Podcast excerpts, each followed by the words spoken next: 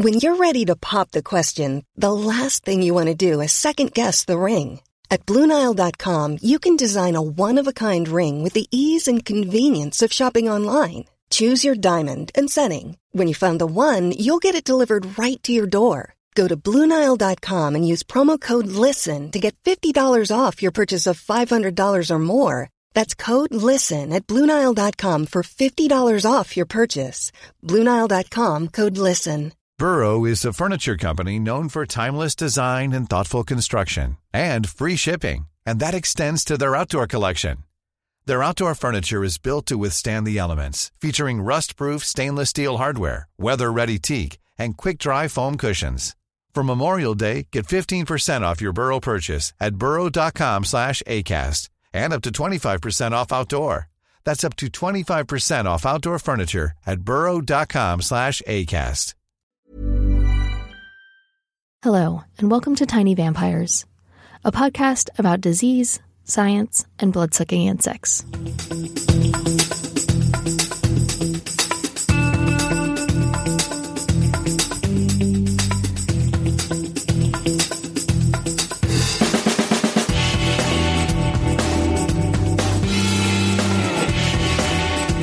This is episode 5. What are gene drives and how do they work? I'm Raven, Forest for Scoutso, your host.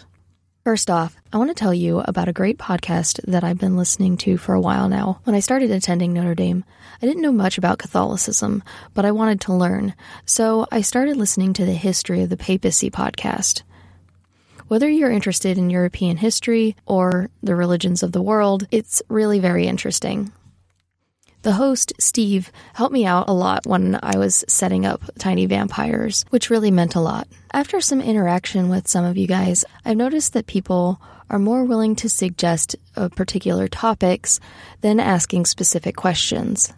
So from now on, I'm going to switch to a topic suggestion model instead of having you guys ask specific questions.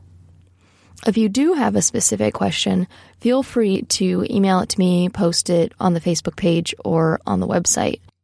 So now on to the science. Jennifer Prainer posted on the Facebook page that she's trying to figure out what a gene drive is.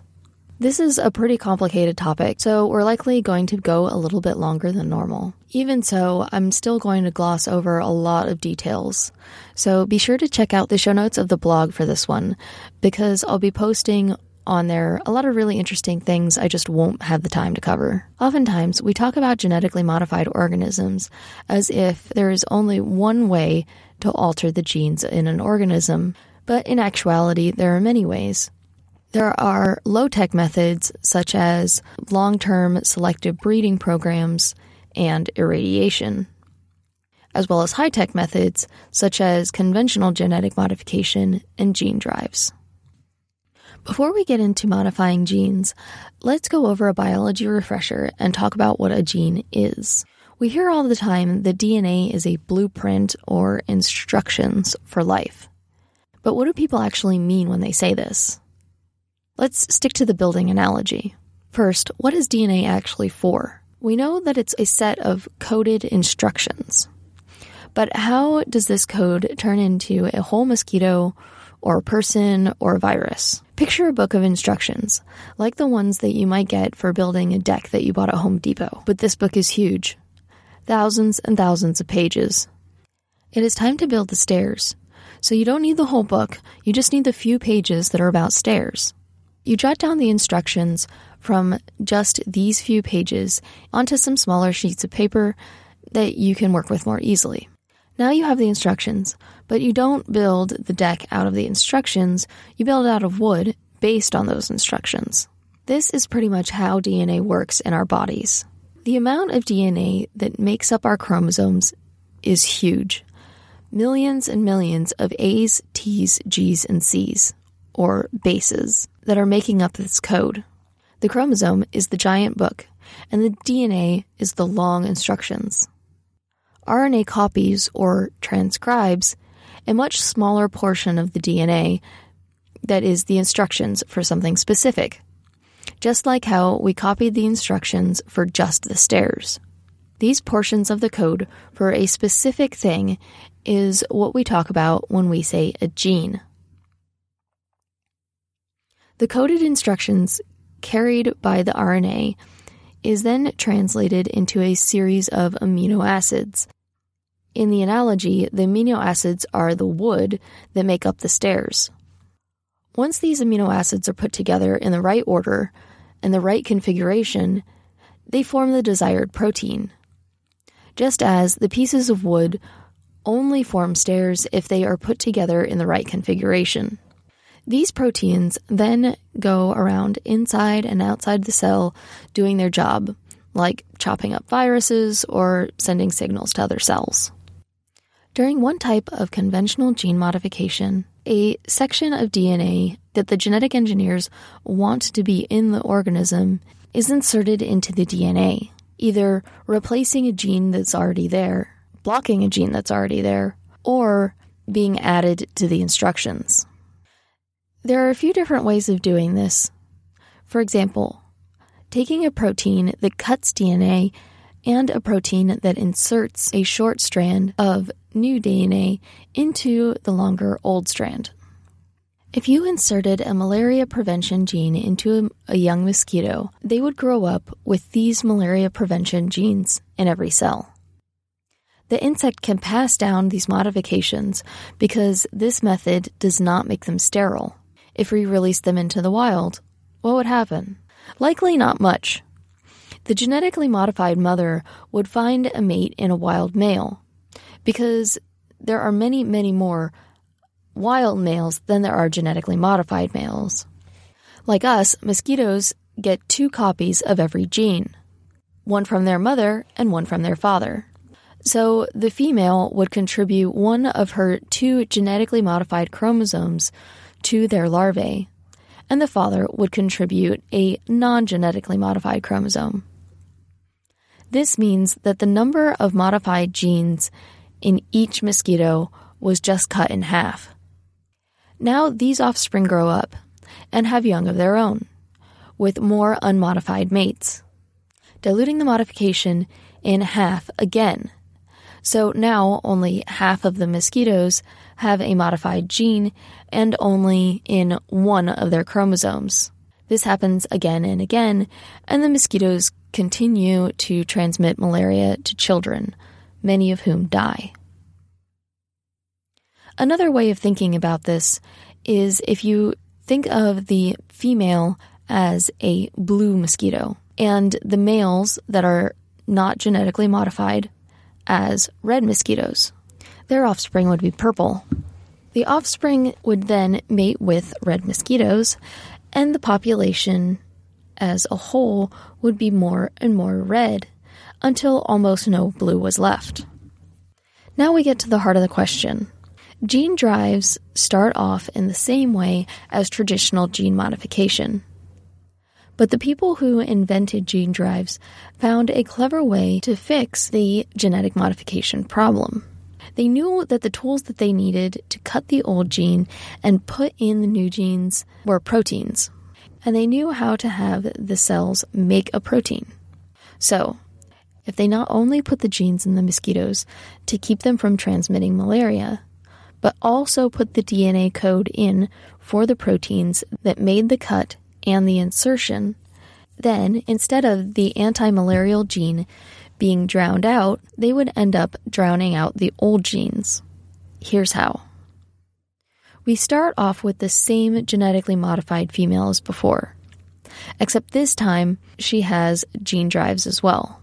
When she mates with a wild male, she produces offspring just as before, with one genetically modified chromosome and the other wild. But this time they don't stay that way. The proteins that cut the old genes out and insert new ones in go to work and modify the offspring's chromosome that came from its father. This precise cutting and pasting system is called CRISPR Cas9. Now, just like the mother, all of the young have two modified chromosomes. When these offspring grow up and mate, the cycle starts again. These genes are not just passengers on the chromosomes, but are actively driving themselves into the population, which is how they got their name. Getting back to our blue genetically modified mosquito, red wild mosquito idea, because the female's blue chromosome is a gene drive chromosome, her offspring start off purple, but quickly turn blue as the red chromosome is modified into a blue one. These offspring mate with more red mosquitoes, but the population as a whole becomes more and more blue because every purple mosquito is modified into being a blue one. All of the blue mosquitoes can't carry malaria, and so the number of malaria carrying mosquitoes drops and drops until the disease is no longer being transmitted. You might have already noticed that these gene drive mosquitoes would be much different than the Oxitec mosquitoes that we talked about in episode 3.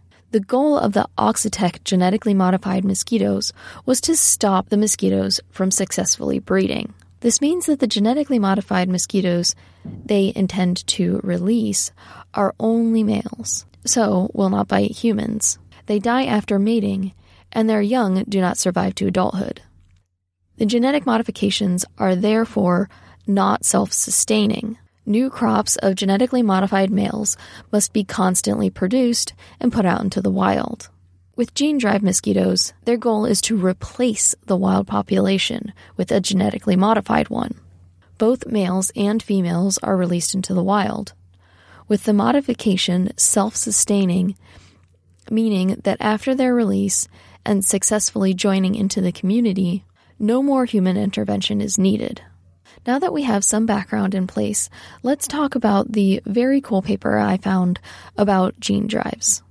The research was conducted by Gantz et al. and is called Highly Efficient Cas9 Mediated Gene Drive for Population Modification of the Malaria Vector Mosquito Anopheles stevensii that was published in 2015. One of the reasons this paper is so interesting is because even though the technology is quite advanced, the logic behind it is pretty straightforward. Starting with the vector. We haven't talked about Anopheles stevensii yet on Tiny Vampires. Like the name suggests, it's related to Anopheles gambiae, which we talked about in last episode. Both of these mosquitoes transmit the deadliest form of the malaria parasite, called Plasmodium falciparum. Stevensii is especially bad in places like India.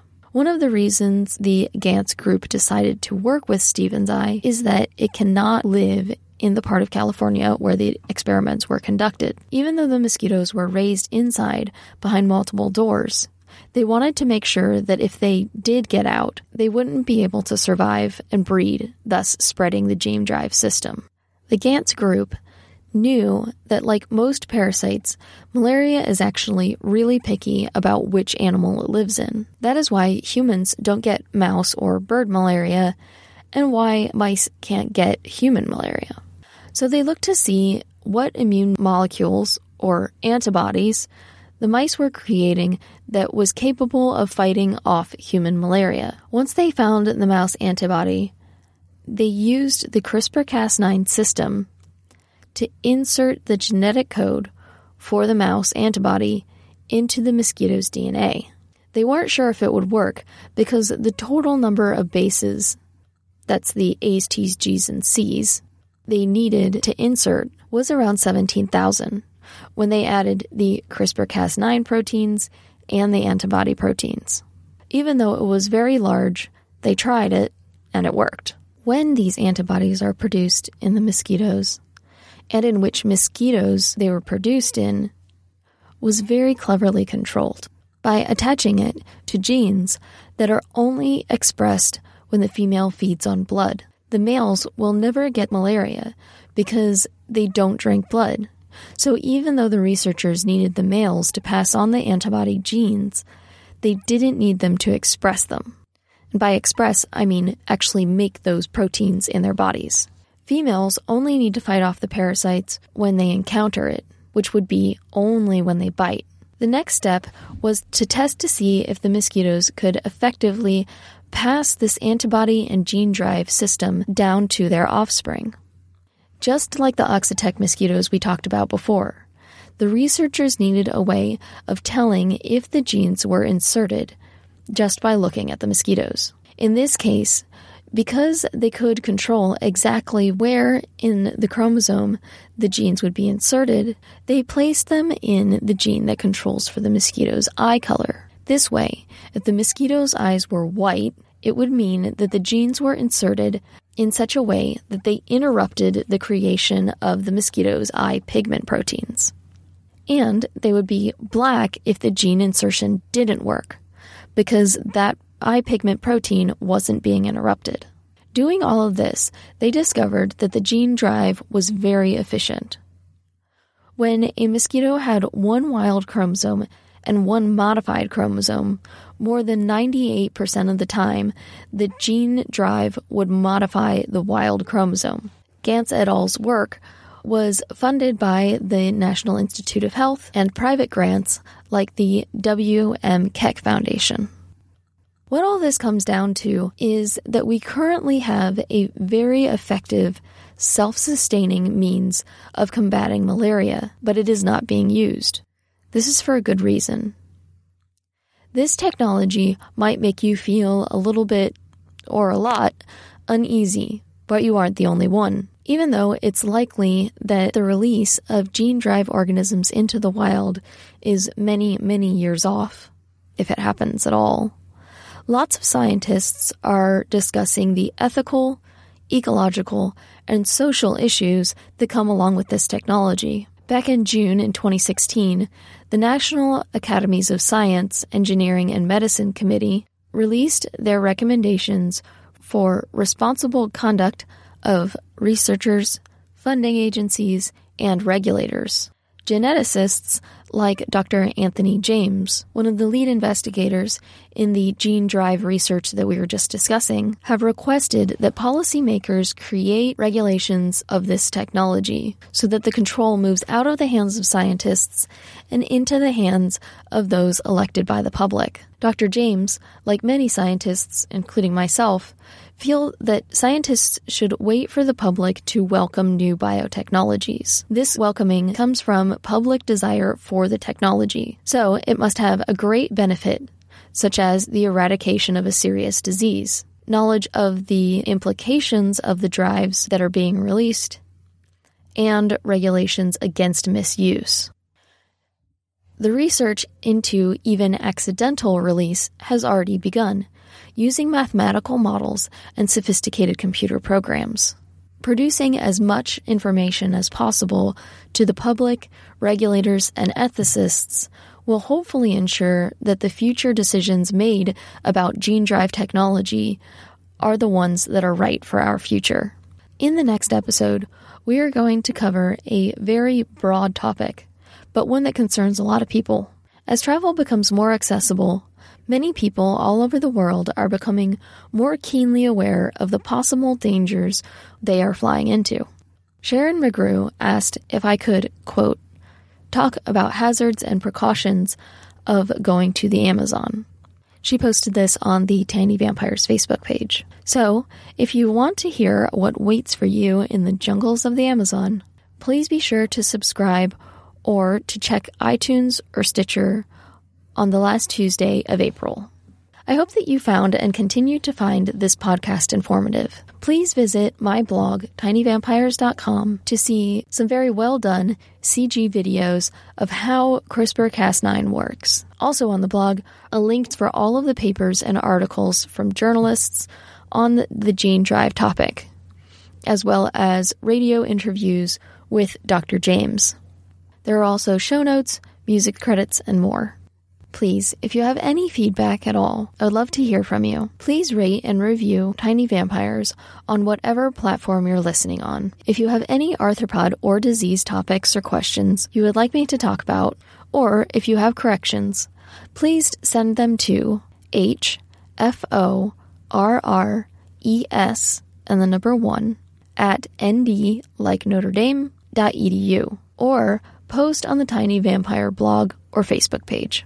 Thank you for listening from me, Raven Forrest Fruscalzo, PhD student at the University of Notre Dame, member of the Social Responsibilities of Researchers program, and funded by the National Science Foundation.